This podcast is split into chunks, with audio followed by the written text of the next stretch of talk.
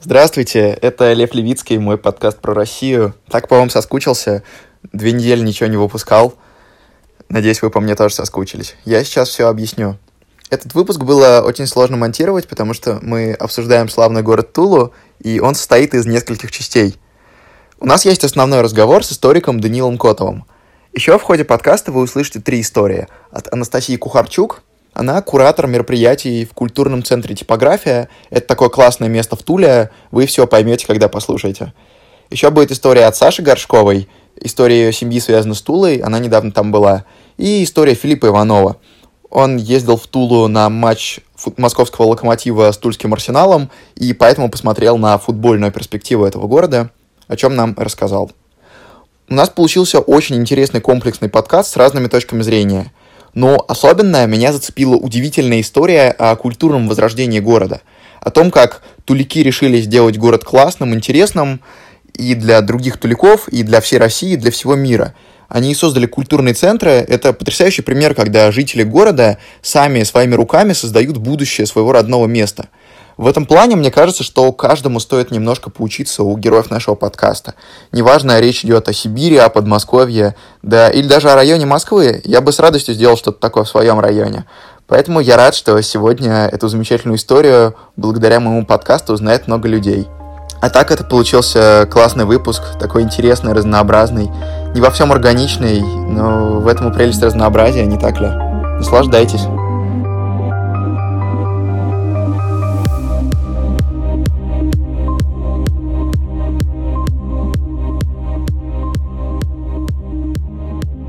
Ты туляк? Ну, это сложный вопрос, потому что, с одной стороны, я родился в Туле, все родственники у меня там, и сейчас я очень сильно с ней связан, потому что летняя школа, я летом там преподаю, она сейчас в Туле базируется.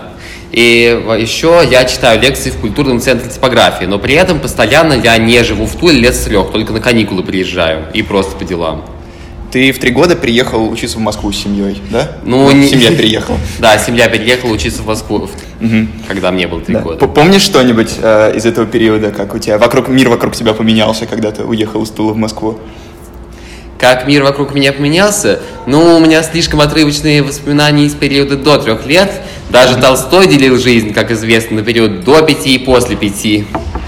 Так что, увы, ничего особенно не сохранилось. Я был в Туле 2 часа. Пересадками между автобусами Москва-Тула и Тула-Орел. Я провел 2 часа, болтаясь в Макдональдсе. Еще я вышел там на площадь, которая рядом с автовокзалом, провалился там в снег, после чего вернулся в Макдональдс и больше никуда не ходил. Но даже тогда у меня сложилось довольно приятное ощущение, что хотя там все такое немножко заброшенное, но при этом за городом явно ухаживают, вот, в нем было бы интересно погулять побольше. Я знаю про Тулу очень мало вещей, что там пряники, оружие, Толстой. Вот насколько это все отражается сейчас в культуре города, насколько это правда? Ну, пряники, оружие очень сильно отражаются, потому что даже вот такой арт-объект специально сделан для того, чтобы на фоне его фоткаться, на главной площади Ленина, рядом с ней, он выполнен в виде пряника. И пряники много где продаются, в магазинах на проспекте Ленина они вполне себе хорошие, даже у вокзала. Хотя некоторые просто из принципа не покупают пряники у вокзала, ну потому что, ну что это такое вокзал? На самом деле там на развале тоже пряники прекрасные. Однажды я подарил такой пряник преподавателю школы исторических наук Евгению Владимировичу Акиньеву, а он после этого дал мне ассистентство. Запоминаем. Да. Но реально пацаны покупают пряники на развес, да? А фигурные не покупают. Ну, почему? Скорее, наоборот, фигурные покупают пряники на развес. У нас вообще, я не помню, чтобы особо продавались. А фигурные, там много разных нестандартных форм, больших, маленьких. Так что очень советую покупать фигурные. Хорошо. И, да, Толстой, ну, конечно, он отражается, но не настолько, потому что все-таки Толстой, на самом деле, его место это больше Ясная Поляна, а не сама Тула. А вот кто реально связан с самой Тулой, это русские писатели-реалисты 19 века, Викентий Викентьевич Вересаев и Глеб Успенский.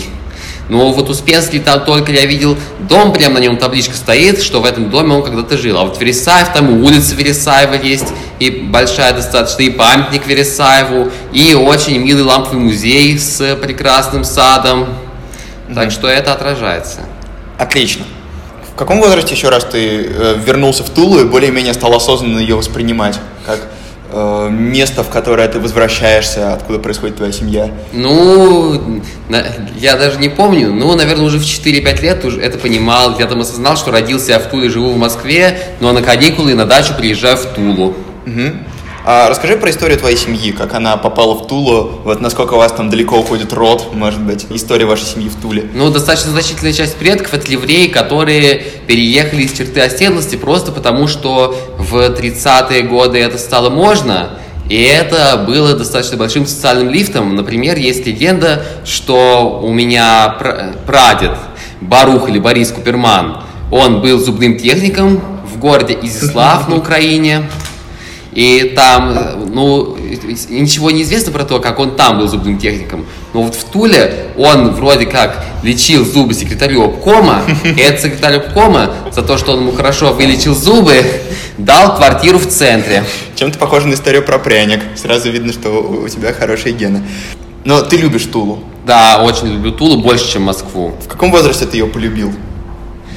Ну, я всегда ее любил. Чего, может быть, какие-то события? Я всегда ее любил. Мне все-таки всегда больше нравилось на каникулах где-то там на природе порезвиться, чем в Москве в школу ходить и в садик.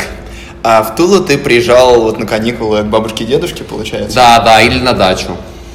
Расскажи про место, где вы жили и живете в Туле. Что это за дом, как он выглядит, в каком районе он находится? Да, ну район, который меня породил, называется Зеленстрой, но, конечно, это не официальная территориальная единица, он официально относится к центральному району Большого.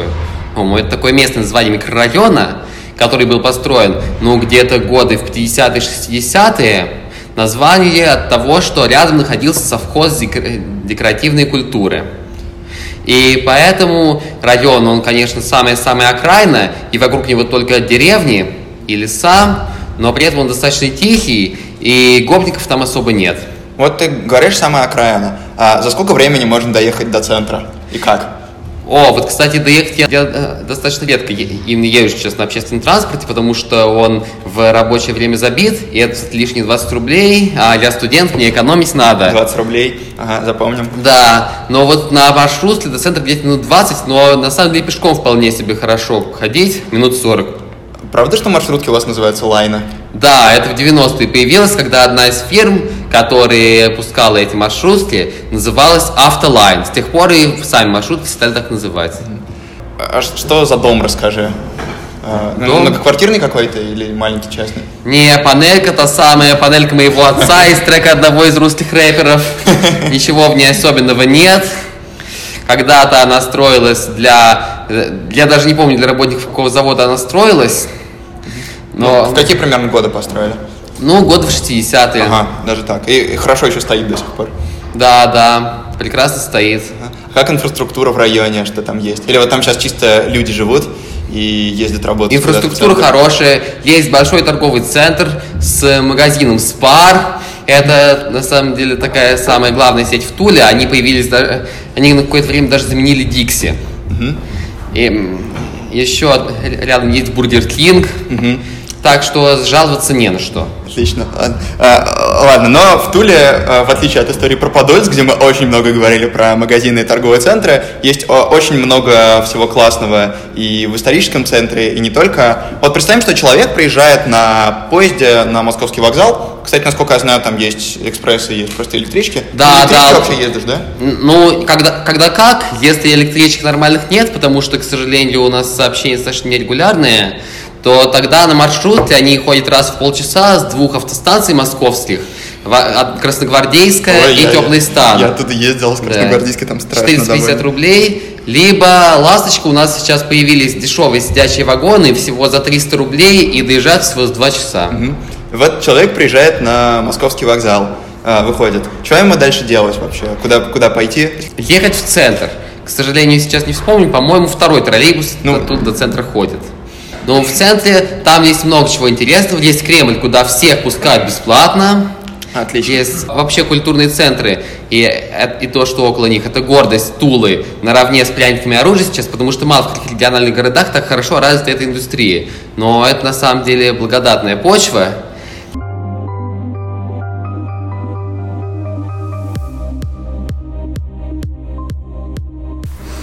Я родилась Лася жила в Туле до окончания школы, потом переехала в Москву учиться в университете, отучилась там 2,5 года и вернулась обратно в Тулу. Меня позвали работать в культурном центре «Типография», который тогда открывали мои друзья. И я об этом не жалею, потому что если на момент, когда я заканчивала школу, в городе вообще нечем было заняться, и единственным развлечением здесь это были там парк, кинотеатр, кафе, филармония, театр. И считалось, что если ты поступаешь в Тульский университет, а не уезжаешь куда-то, то ты не молодец. То сейчас, вот прошло уже где-то 2,5-3 года, Тула очень сильно изменилась. Тут открылись креативный кластер «Октава», мы культурный центр «Типография», новое городское пространство «Искра», Тульский историко-архивный музей. И вот это все площадки, которые создают, во-первых, креативные рабочие места, потому что раньше все там креативные, прогрессивные люди обязательно уезжали из Тулы в Москву или еще куда-то. И, во-вторых, это создает здесь такую сейчас среду комфортного, качественного досуга. Это места, где можно не только развлечься, но и там заняться самосовершенствованием, образованием. И я живу в центре города, рядом с парком. Мне тут очень нравится, потому что я практически не пользуюсь общественным транспортом. Мне везде, где мне нужно, я спокойно могу дойти пешком. И до работы тоже. И я бы сейчас уже не хотела возвращаться в Москву, потому что периодически, когда я приезжаю в Москву, мне там тяжело, мне не нравится много людей, мне не нравится этот быстрый темп. Если раньше, когда я там училась, мне все это, наоборот, нравилось, то сейчас я уже какое-то время снова пожила в Туле и привыкла к этой размеренности. И более того, мой муж, он из Москвы, но он переехал в Тулу по работе пару лет назад. И вот он сейчас тоже не хочет возвращаться обратно в Москву, ему нравится здесь. Как раз по тем же самым причинам, что сложно и тяжело и быстро очень в Москве, в Туле очень спокойно. Здесь действительно стало здорово за последние пару лет, но это как-то все в один момент произошло. Практически одновременно открылись «Октава», мы, «Типография», «Искра».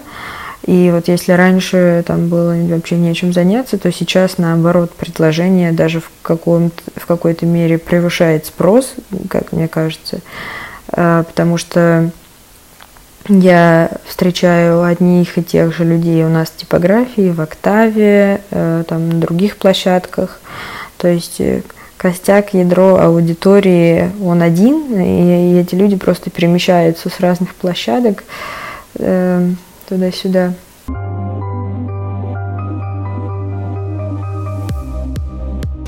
То есть, как я это себе представляю? Тула долгое время, до середины нулевых где-то, была таким достаточно обыкновенным провинциальным городом. После этого, благодаря близости Москвы, люди ездили в Москву учиться, налаживали там рабочие связи, и после этого появилась компания людей, которые вернулись обратно и сделали там несколько культурных центров. И теперь Тула считается таким одним из самых классных, медийных, модных городов европейской России. Насколько это правда? Не совсем так. Во-первых, Тула все-таки никогда не была прям таким... Я вообще не знаю, что такое обыкновенный провинциальный город. В этом подкасте пытаемся развеять этот стереотип. Да. Тула всегда была близка к Москве, поэтому туда часто ездили в Москву учиться, там какие-то связи стремились заводить в Москве. Но до, наверное, даже не середины нулевых, а середины десятых считалось, что оставаться учиться в Туле не ок. И в Туле оставались учиться только те, кто не поступили в Москву, либо считали, что не могут поступить в Москву. И работать тоже все стремились как-то освоиться в Москве. А в Туле никто не хотел оставаться, но вот в середине десятых это поменялось, потому что кто-то стал, приезжающий из Москвы, продвигать и образование в Туле, И вот индустрия культурных центров тоже. Это вообще абсолютно случайный проект. Просто как раз тогда появились движения за возрождение русских регионов. И в рамках его некоторые тулики, некоторых, часть которых я лично знаю, они решили сделать в Туле культурные центры, там бары, кофейни. Ну вот те люди, которые делали культурный центр типографии, с ними я просто хорошо знаком, они там поучились сначала в институте «Стрелка», там есть курс «Как создать культурный центр», по крайней мере, был такой курс. А потом они установили контакт с инициативной группой в Туле самой. Что за инициативная группа? Ну, называется «Можем сами», или МСМИ. И они там делали какие-то площадки. А вот там я слышал, что в Туле очень вообще хорошо работают движения, когда жители сами организовываются и сами что-то делают, типа мусор вывозят. Это вот как связано с действиями этой группы или независимо? Ну да, связано. Только, конечно, вот понятие «сами организовываются» растяжимое, но уже в начале 60-х годов я наблюдал, что люди делают сами какие-то музеи. Там и только архитектурный музей, это один из первых волонтерских проектов. Одна из первых таких я даже не знаю, как назвать, гражданских инициатив. Понял, да. Да. Но вот сначала это все было неудачно, и самый известный пример неудачного проекта – это «Ликерка Лофт». Он был построен на месте ликероводочного завода, и там здания такие красно-кирпичные, это чем-то напоминает Тарбу или треугольную мануфактуру московскую. Там еще граффити такое с Толстым большое известное. Да, но еще известнее там скульптура блохи. Механические блохи. Но вот, к сожалению, те люди, которые делали какие-то предприятия, какие-то магазины, там, кафе на «Ликерка Лофте», они вообще не знали, как надо продвигать то, что они делают. И поэтому в итоге ничего такого привлекательного для горожан там не получилось. Просто как-то хаотично навали магазинчики, кафешки, но это не востребовано. И сейчас там ничего не происходит интересного, да? Ну да, все есть, вроде как там красиво, но это горожанам неинтересно. Да. А дальше начали получаться успешные инициативы. Да. Вот отчасти из-за того, что люди, которые в Москве этому поучились, они стали к этому привлекаться. Еще вот надо здесь упомянуть обязательно творческий индустриальный кластер «Октава», который возник на месте большого заброшенного завода, на котором, кстати, это тоже такой городской предмет гордости, делали микрофоны для U2 и Radiohead. И я слышал, что Гагарин, когда летел в космос, вот, он пользовался именно этой аппаратурой. Да, это одна из самых известных советских марок микрофонов. Если когда-нибудь у нашего подкаста будут нормальные микрофоны, они точно будут фирмы «Октава». Мы надеемся, что все так и будет. Сейчас уже нет такого завода, все. Да, на месте завода это творческий индустриальный кластер. Вот он гораздо масштабнее, чем типография, и непонятно, откуда там у них финансирование. Есть легенда, что сам губернатор в этом принимал участие. А что там сейчас интересного в «Октаве»? Ну, во-первых, там есть площадка для разных мероприятий, там и концерты проводятся. Я вот недавно был на творческом вечере режиссера Юрия Быкова, который как раз там показал снятый в Туле частично фильм «Дурак». Там есть такие вот гамаки, как в Парт-музеон, на которых можно просто на свежем воздухе полежать. И есть музей станка, где экспозиция рассказывает о формировании станков. Есть книжный магазин, где книги в основном посвящены тематике индустриального общества и развития промышленности. Я, например, там видел очень интересную книгу «Развитие науки в комиксах». Вот классно. Обидно, жаба задушила, не купил, 800 рублей. Ну и есть сейчас выставка «Изобретая велосипед», там экспонируются разных времен моделей велосипедов. Конечно же, все это так или иначе объединено вокруг тематики индустриального общества, вокруг тематики промышленности. Ну, как раз вот это вот самый бренд оружия, возможно... Ну, оружие вообще не влияет, там оружия вообще нет. Там чисто вот мирная промышленность, станки, велосипеды. Не, я понимаю, имею в виду, что Тула, как индустриальный город, который производит оружие, переродился, может быть, в каком-то смысле в эту индустриальную тематику.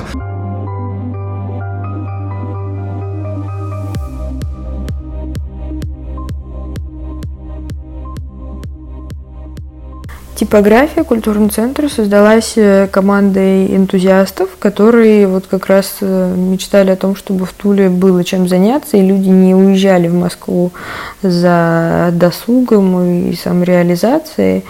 И наш проект показывает, что на самом деле в Туле тоже можно интересно, разнообразно жить, просто вот нужно не ждать, что это кто-то сделает за тебя, а ты сам можешь это сделать.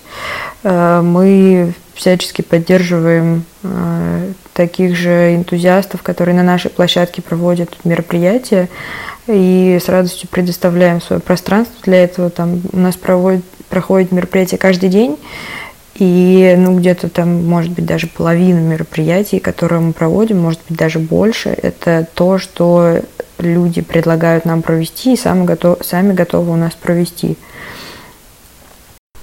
Мы создавались как пространство, где человек, вне зависимости от его экономического, социального статуса, может чувствовать себя раскрепощенно, свободно, может ощущать, что здесь его могут поддержать, и этот человек может проводить здесь время как за развлечениями, так и за встречами с друзьями, так и за работой, за образованием, самореализацией.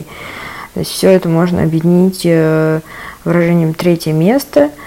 Это понятие, которое предложил американский социолог Рэй Ольденбург. Оно как раз означает, что у человека в жизни может быть третье место помимо дома и работы, где он постоянно находится.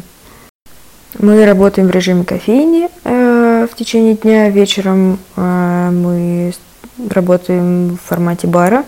У нас проходят мероприятия очень разных направлений. Это клубы по интересам регулярные, науч-поп-лекторий, литературный клуб, киноклуб, разговорный клуб английского языка. Это какие-то образовательные лекции, это лекции по психологии и самопознанию. Там экономические, политические, это концерты как джазовые, так и современных исполнителей, так и академические вечеринки с различной музыкой, от драм-н-бейса до музыки 80-х. Поэтому у нас нет определенной аудитории, у нас есть мероприятия для разных групп людей, но в целом мы место для всех, здесь каждому найдется что-то по душе.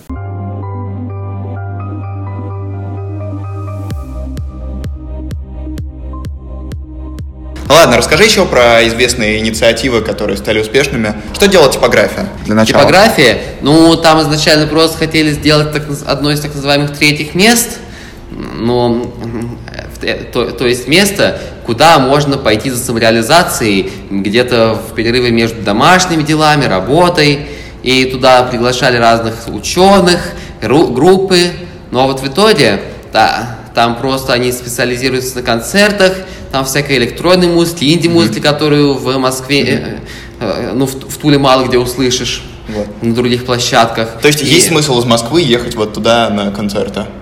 Да. Хорошо, мы оставим ссылки в описании, перейдете, посмотрите. Да, еще из лекторов сами востребованы это бизнес-спикеры, которые рассказывают про карьеру, как ее строить. Я еще слышал, что есть театр «Барабан», достаточно известный, расскажи про него. К сожалению, я небольшой знаток театра, но там достаточно в современной постановке, я так понимаю, что в других театрах Тулы такого не увидишь. Возможно, Москвы тоже. В общем, тоже оставим ссылку на этот театр в описании. Так, еще я знаю, что классное модное место – это улица Металлистов. Что там происходит? Да, улица Металлистов – это пешеходная улица в центре Тулы, бывшая Пятницкая. И там, это прям самый-самый центр, от Кремля до улицы Советская она идет.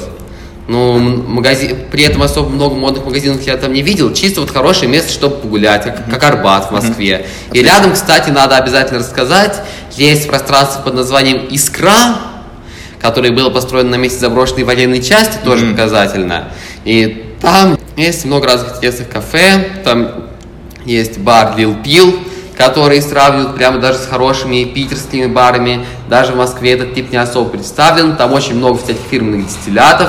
То есть это все те напитки, в основе которых лежит дистиллированный спирт, в том числе настойки, Раз уж заговорили про алкоголь, я знаю, что у вас есть супер крутой бар или пивоварня Сальденс. Сальденс, да. Самая известная. Расскажи про нее. Да, это пивоварня, которая покорила и Москву, и Петербург, но на самом деле родина это Тула, и там есть по адресу улица Советская, 68. У нее тапхаус.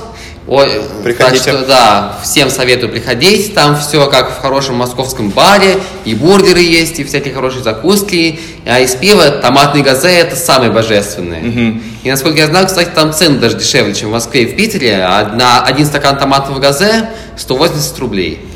Я читал, что еще там есть стаут со вкусом тульского пряника, так что можете приехать и попробовать. Я сам не пробовал, но появляется желание съездить.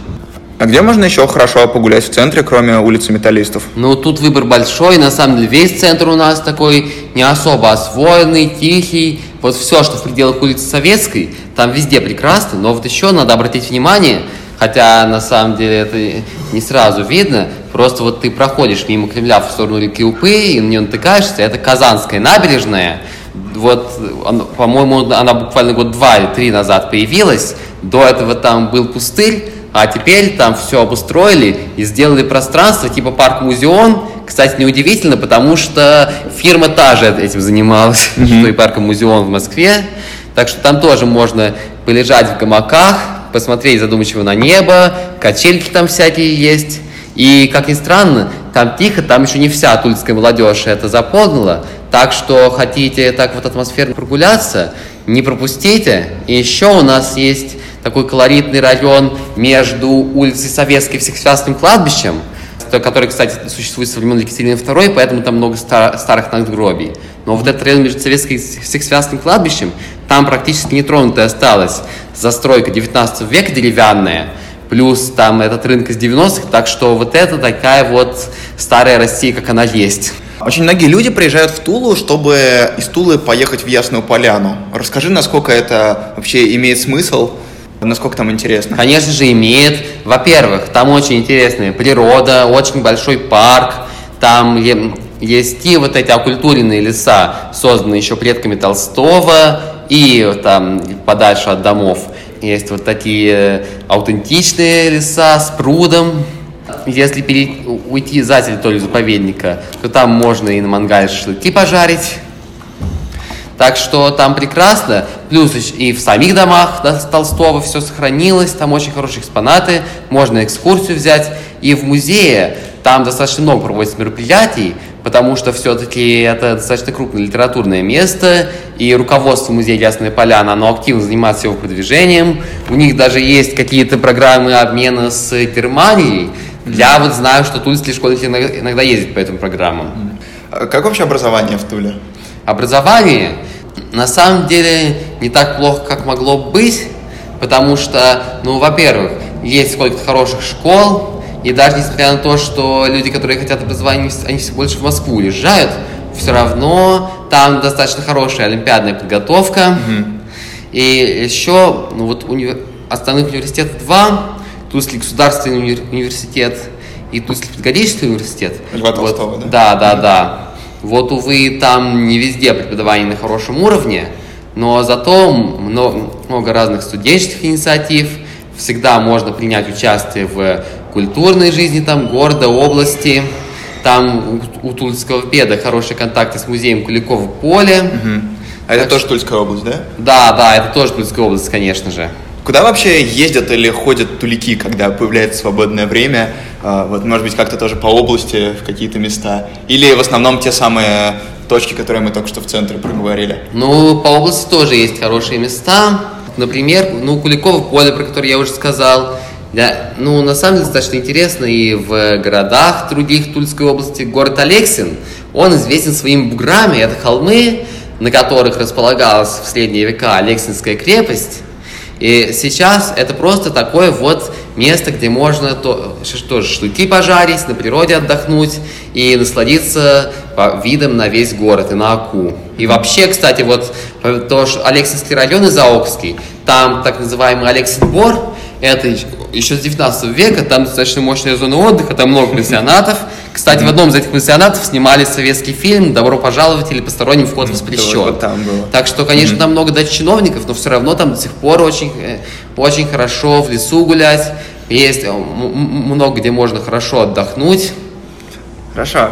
Вот я правильно понимаю, что в детстве, после того, как ты в 3 года уехал, примерно каждый год ты ездил в Тулу, постепенно взрослел, она тебя по-разному воспринималась, и ты примерно видел изменения, которые с ней происходили за эти годы. Потому что, как я понял пока из нашей беседы, очень резкие изменения произошли именно за последние несколько лет. Да. Вот можешь сказать, как Тула изменилась по сравнению с твоим детством, как ты видел эти изменения, когда приезжал? Да, резко больше стало благоустройство, особенно в центре.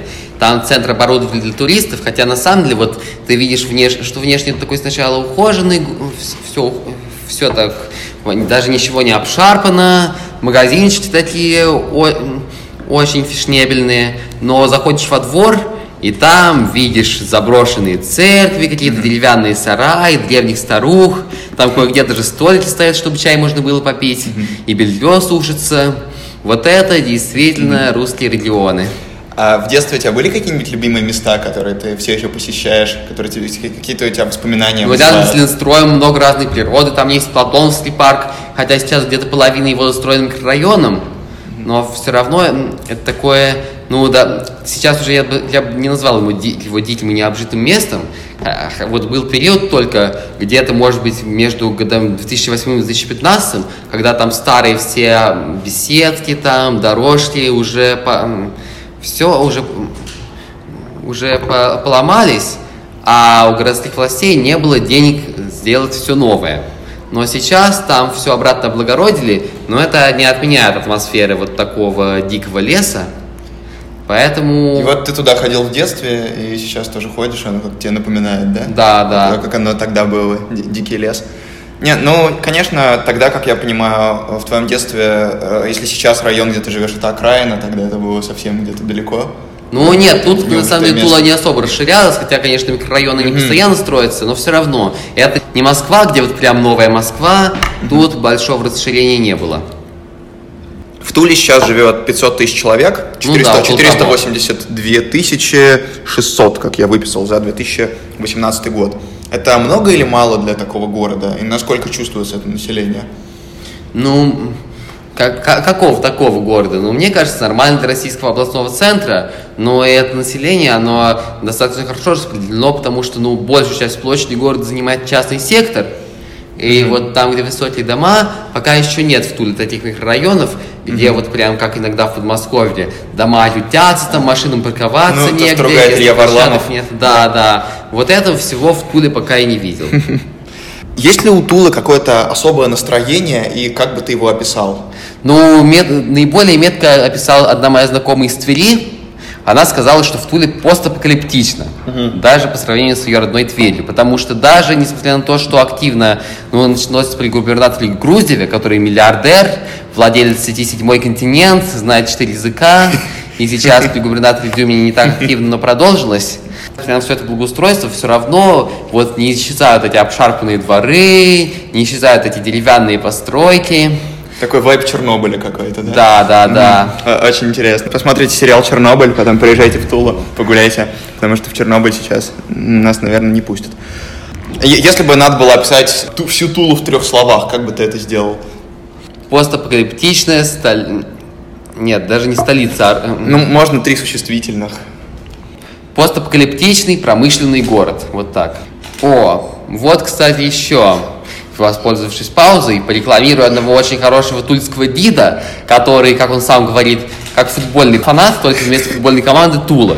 И он активно занимается популяризацией города, и, как он рассказывает, хочу научиться также рассказывать, особенно в сторис в Инстаграме. Зовут его Егор Пронин, но у него основные площадки — это Инстаграм, Тула Гид, так и называется, маленькими латинскими буквами слитно.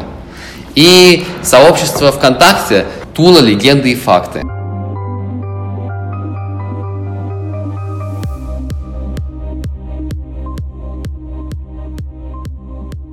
Здравствуйте, меня зовут Саша, мне 18 лет. Я всю свою жизнь прожила в Москве, но в Туле большую часть своей молодости жила моя бабушка со своей семьей. И, в общем-то, связь с этим городом, она сохранилась до сих пор.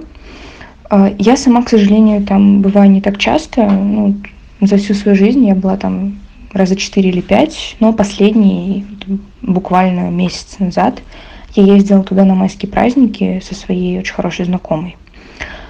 А та часть города, в которой находится наш дом, это не центр, но и не окраина. Это район университета.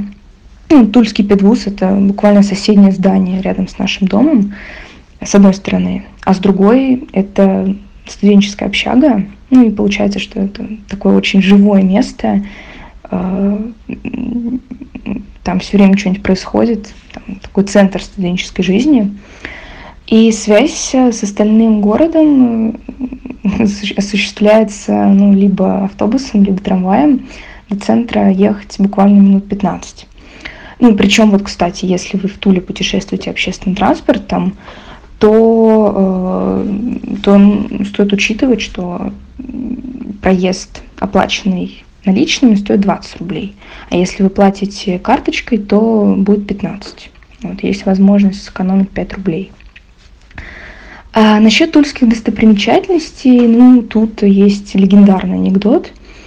Значит, тульский секретарь Союза писателей в докладе сообщает о бурном росте писательских сил за годы советской власти. Товарищи, теперь в Туле и в области насчитывается 28 писателей, а до революции был только один. Ну и, в общем, этот анекдот, он, пожалуй, до сих пор актуален. Действительно, Ясная Поляна, имение Льва Толстого – это самая известная тульская достопримечательность, или, как сейчас принято говорить, лендмарк, несмотря на то, что она находится за чертой самой Тулы. Место действительно волшебное. Я там была 3 раза и с удовольствием приеду еще раз, потому что туда можно ехать даже не только ради Льва Толстого, не только ради там какой-то экскурсии, но и просто потому, что там, в принципе, очень красиво, очень живописно, там совершенно потрясающий парк, за которым чутко, бережно ухаживают, там старинные деревья, которые там уже несколько веков стоят. Место очень, очень впечатляющее. Там можно просто погулять и получить огромное удовольствие. Насчет достопримечательностей в самой Туле, это, наверное, из моих любимых, это, наверное, музей пряника прежде всего. Это, наверное, самый маленький музей, в котором я была, это всего 2 комнаты, но там очень забавные экспонаты. Это пряники, которые, в основном это те пряники, которые были сделаны на заказ для каких-то компаний.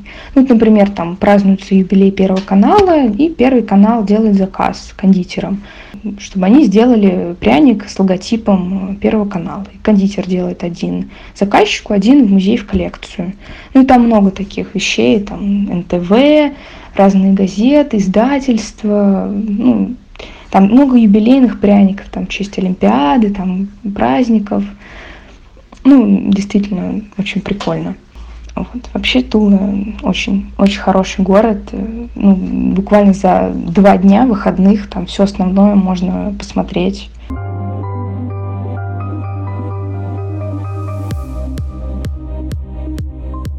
Какие легенды у вас самые известные, раз уж мы об этом заговорили? Что такое самое классное? Самые известные легенды, например, это не легенда, но просто первое, что пришло на ум, в Туле снимали фильм «Дурак» в общежитии, которое находится в Пролетарском районе на улице Металлургов.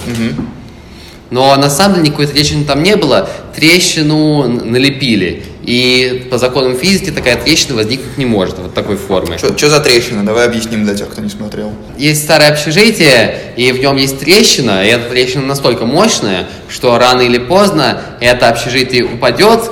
Во что это выливается, это уже вы смотрите сам фильм. Я не хочу у вас снимать ощущения от просмотра чего-то нового. Хорошо. В общем, трещины на самом деле не было, ее налепили. Еще, может быть, какие-то мифы городские, общие мемы, которые существуют только в Туле. Общие мемы? Вот, например, у нас есть слово «жамки».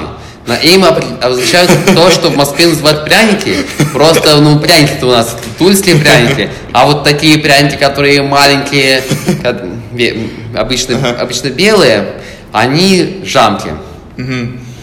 легендарное место. У нас стоял заброшенный кукольный театр в центре. Вот прямо где-то год 2009-го.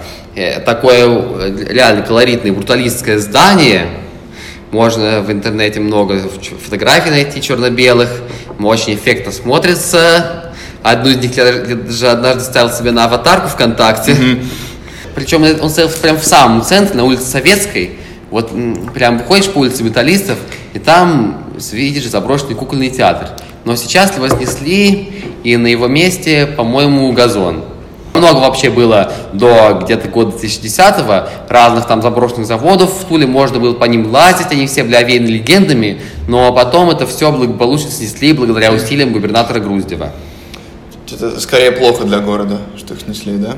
Нет, скорее хорошо, потому что на их месте построили торговые центры, в Туле стала очень хорошая инфраструктура, mm-hmm. вот все эти пространства, Пятерка Лофт, пусть даже это неудачный пример, и Искра... Вот, в общем, это благотворно. Заброшенные здания, которые переделали, и они стали современными, классными. Да. Расскажи, есть ли у тебя друзья, которые постоянно живут в Туле? Как вы с ними вообще, может быть, как-то обсуждаете город? Как они относятся к Москве? Как воспринимают вот всю эту ситуацию? Ну, сейчас вот из тех друзей, которые прям постоянно живут в Туле, у меня нет. Есть только те, которые также переехали из Москвы в Тулу. Ой, из Тулы в Москву. Как, они скучают по Туле? Ну, тут где-то 50 на 50. Некоторые не скучают, им как-то в Москве комфортнее. Некоторые все-таки тоскуют по вот этой вот медленной региональной жизни.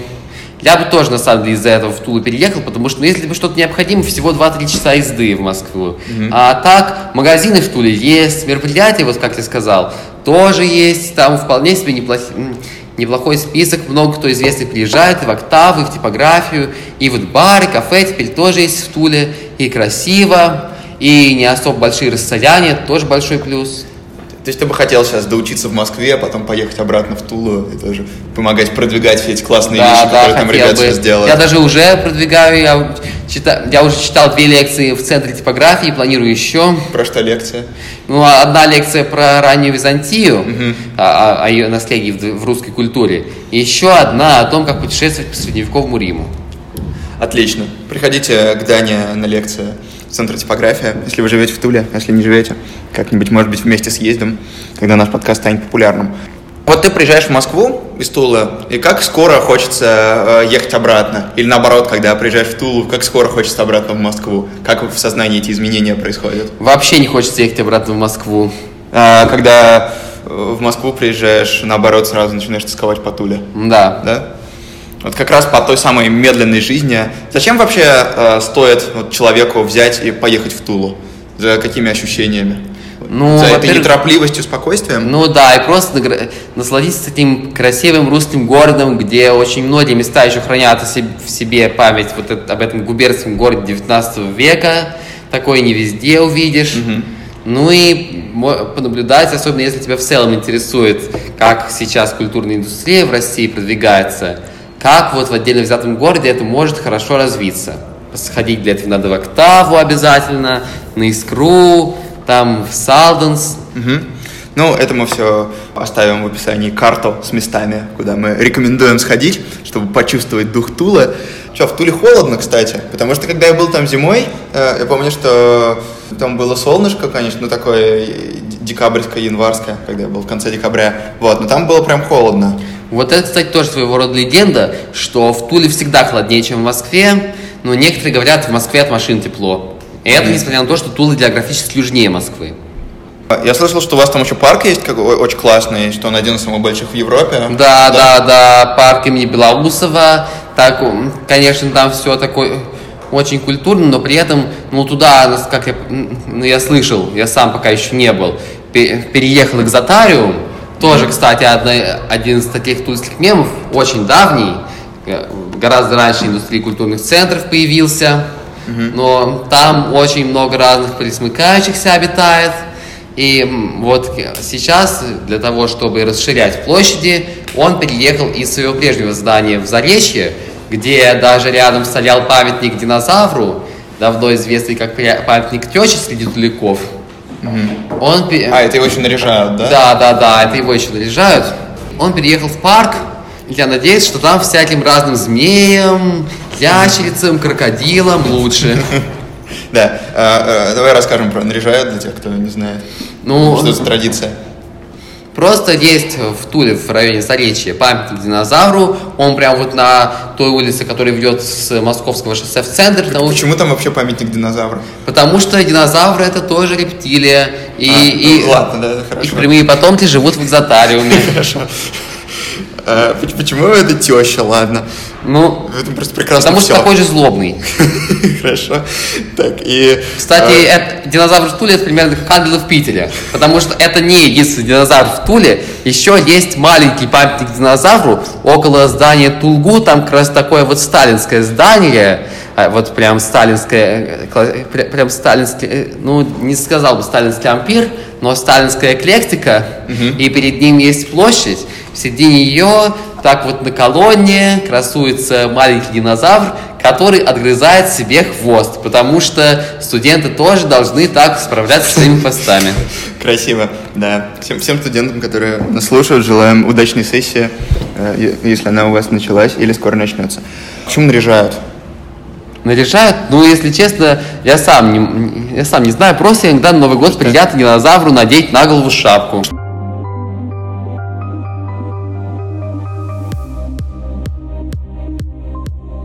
Я ездил в Тулу год назад. Ездил в мае примерно, и был там совсем немного. Поехал я для того, чтобы посетить матч, собственно, Тульский Арсенал — Локомотив. Это последний матч был сезона, то есть чемпионский выезд для Локомотива. И, честно говоря, город у меня во многом, собственно, ассоциируется с футболом таким образом, потому что это был такой первый мой выезд, пока единственный, в общем-то. Ты знаешь, что я ехал в отличной компании. У нас до этого был такой небольшой алкогольный трип в течение дня. И, конечно, Тулу я помню достаточно сомнительно. Я помню, что было очень жарко. Помню, что город, такой небольшой, спокойный. Это видно, что он спокойный даже... Конечно, в тот день спокойным он не был, но обычно такой тихий, провинциальный городок. Очень зеленый. Очень солнечный, с достаточно такими низенькими, милыми домами, дружелюбными, в общем-то, жителями. Мне лично Тул напомнил, как я Балагой, который я посетил позже. Вот Балагой — это такое Тула на минималках, или Тула Балагой на максималках, это как посмотреть. Стадион очень такой атмосферный, он маленький, такого советского типа, скажем так, достаточно близко к полю расположены трибуны, по крайней мере, гостевые. Не на гостевых я, естественно, не был. Помню, что там очень вкусный квас в Туле. Мы с парнями покупали его на улице, в ларьке. Прямо не помню, честно говоря, сколько он стоил. Недорого совсем. Он был реально очень классным. Особенно с квасом, который я вот сейчас недавно, по сравнению с квасом, который недавно пил в Ахтубинске и в Волгограде, он был просто отвратительный, а в Туле он классный реально. Я даже домой, помню, его привез. Что еще? Дешевое крафтовое пиво в каком-то магазине, который не помню, как назывался, но помню, что мы там брали на разлив, и тоже получилось довольно дешево. А так... По самому городу, мы, конечно, прогулялись, но особых никаких достопримечательностей, ничего такого мы не смотрели. У нас было не так много времени после матча до Элки обратной, то есть там часа полтора, по-моему, вот.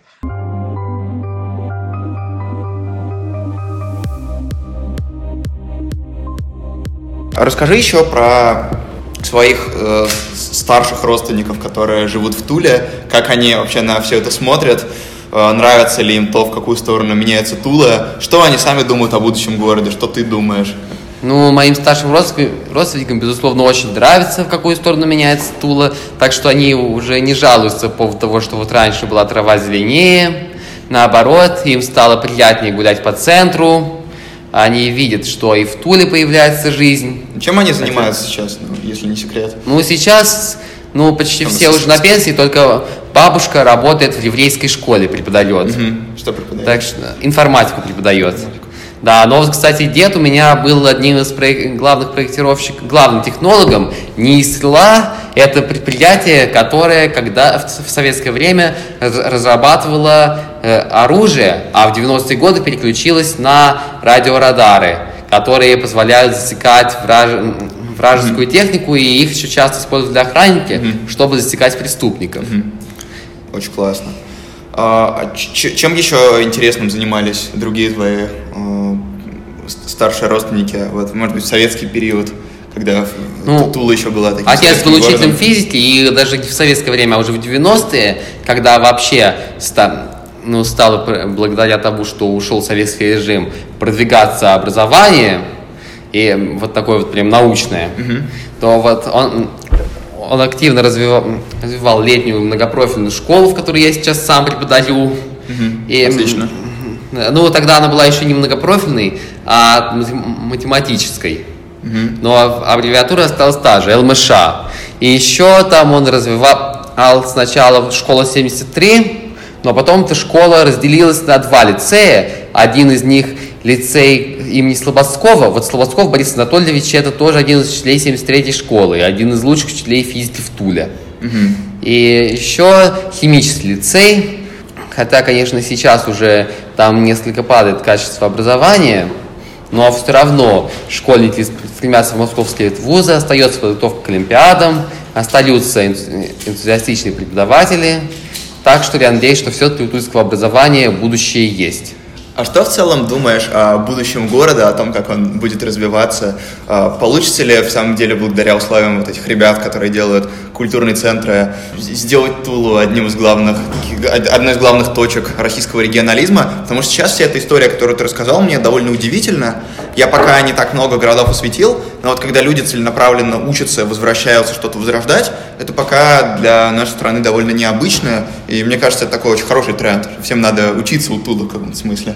Ой, я не знаю. Российский регионализм — это для меня скорее там Томск, Новосибирск, где реально никакого такого большого города рядом нет, и они сами становятся какими-то независимыми центрами. А Тула, она всегда будет оставаться придатком Москвы, и даже наоборот, мне кажется, всегда это будет преимуществом, что в Туле жить гораздо спокойнее, в то время как Москва сейчас наоборот, все больше заполняется, там уже и на машине нельзя ездить из-за пробок, и даже до работы далеко, и потому что даже приведение метро в отдаленные районы, оно не всегда спасает, все равно расстояния большие, и деньги на самом деле тоже уже не то, в Тулу привлекаются инвесторы, поэтому их потихоньку в Москве тоже становится тяжелее заработать, переквалификация там вся эта. А в Туле вообще насколько дешевле, чем в Москве жить? Продукты настолько дешевле, что даже я слышал от водителей Блаблакара, которые осуществляют перевозки между Тулой и Москвой, что они специально покупают для своих семей продукты в Туле и отвозят в Москву. Хорошо, то есть можно сказать, что Тула, когда будет сейчас развиваться еще дальше московская транспортная система, естественно, она будет, что Тула как такое хорошее место, в котором можно будет жить и несколько раз в неделю ездить в Москву на каком-нибудь суперэкспрессе. Возможно, такое в будущем?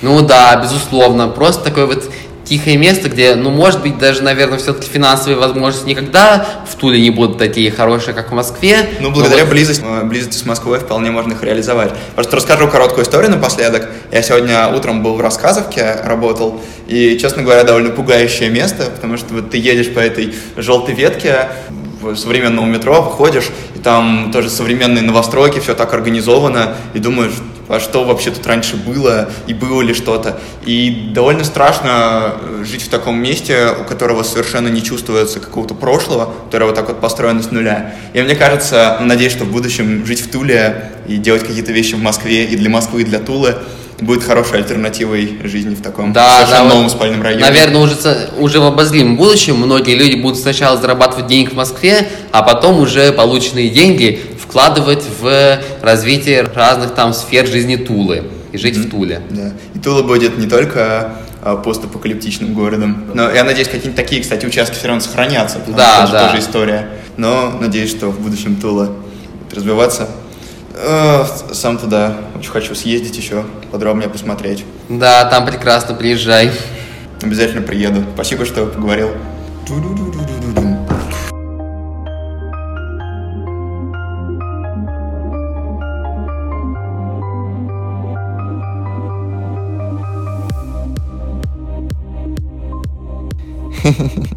Спасибо, что послушали. Это снова я тоже только что дослушал подкаст.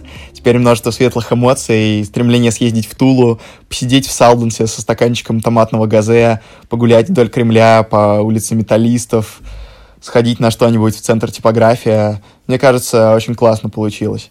Конечно, мы физически все не успеем обсудить, поэтому если вы были в Туле или живете там, и у вас какие-то другие воспоминания про этот город, напишите мне свои истории. Можно в комментариях ВКонтакте, можно мне лично, можно аудиосообщением. Это даже самый классный вариант, потому что вот герои этого подкаста прислали мне аудиосообщения, и я так удачно их вставил. Я думаю, что когда-нибудь сделаю подкаст, где будут только аудиосообщения, которые вы мне присылаете, потому что это всегда супер интересно слушать, там такие потрясающие истории. Спасибо, что пишете. Напишите, если хотите рассказать про свой город, которого еще не было на подкасте, или если какие-то вопросы есть, я всегда буду рад пообщаться.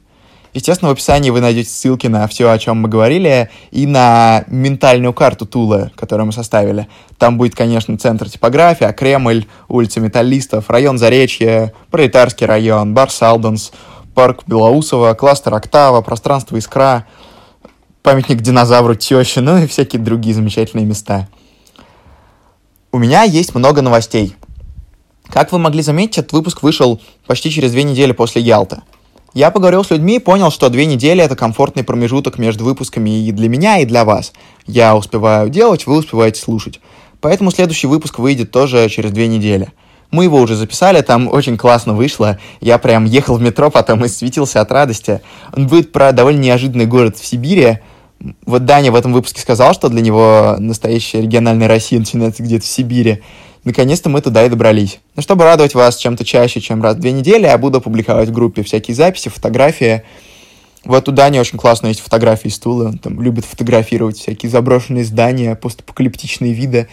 У нас, кстати, Инстаграм появился, он тоже называется Russia Podcast. Там тоже будут все эти фотографии, так что подписывайтесь. Нас наконец-то подключили к подкастам ВКонтакте, и для меня это самая шикарная новость, потому что у меня заканчивается бесплатное место на SoundCloud, к сожалению. И вот следующий подкаст уже туда не влезет, точнее он влезет, но Подольск конец небытие. А вот ВКонтакте всегда будут все актуальные выпуски, поэтому слушайте там, ну и на всяких других платформах. Кстати, по поводу этого. Поскольку я продвигаюсь на Apple подкастах, там очень важную роль играют оценки и отзывы, которые ставят пользователи. Поэтому, во-первых, пожалуйста, ставьте мне оценки и пишите отзывы, чтобы другие люди тоже могли про мой подкаст узнать. Чтобы вам это было интереснее, я придумал такой конкурс. Идею я взял у блогера Никиты Маклахова, спасибо ему за вдохновение. У меня осталось довольно много открыточек и из Дублина, и из городов России, по которым я ездил. Поэтому перед записью каждого следующего подкаста я буду выбирать один отзыв, который меня больше всего заинтересует, больше всего понравится, и отправлю автору этого отзыва открыточку. Вот. И я думаю, ВКонтакте будем то же самое делать, что оставляйте там тоже комментарии. Я буду дарить вам открыточки, у меня еще многое осталось. Скоро поеду во Францию, оттуда тоже привезу открыточки. Еще у нас появился чат подкаста в Телеграме. Мы там с всякими классными людьми обсуждаем интересные штуки про региональную Россию. Там довольно весело. Туда можно попасть из нашего Телеграм-канала нажатием одной кнопочки, потому что Павел Дуров сделал все классно. Но если вы не можете найти чат, хотите туда попасть, просто напишите мне, я вас добавлю, будем общаться. И на этом все. Сгоняйте в Тулу, там классно. Спасибо, что слушаете. До скорых встреч, до свидания. Всех люблю.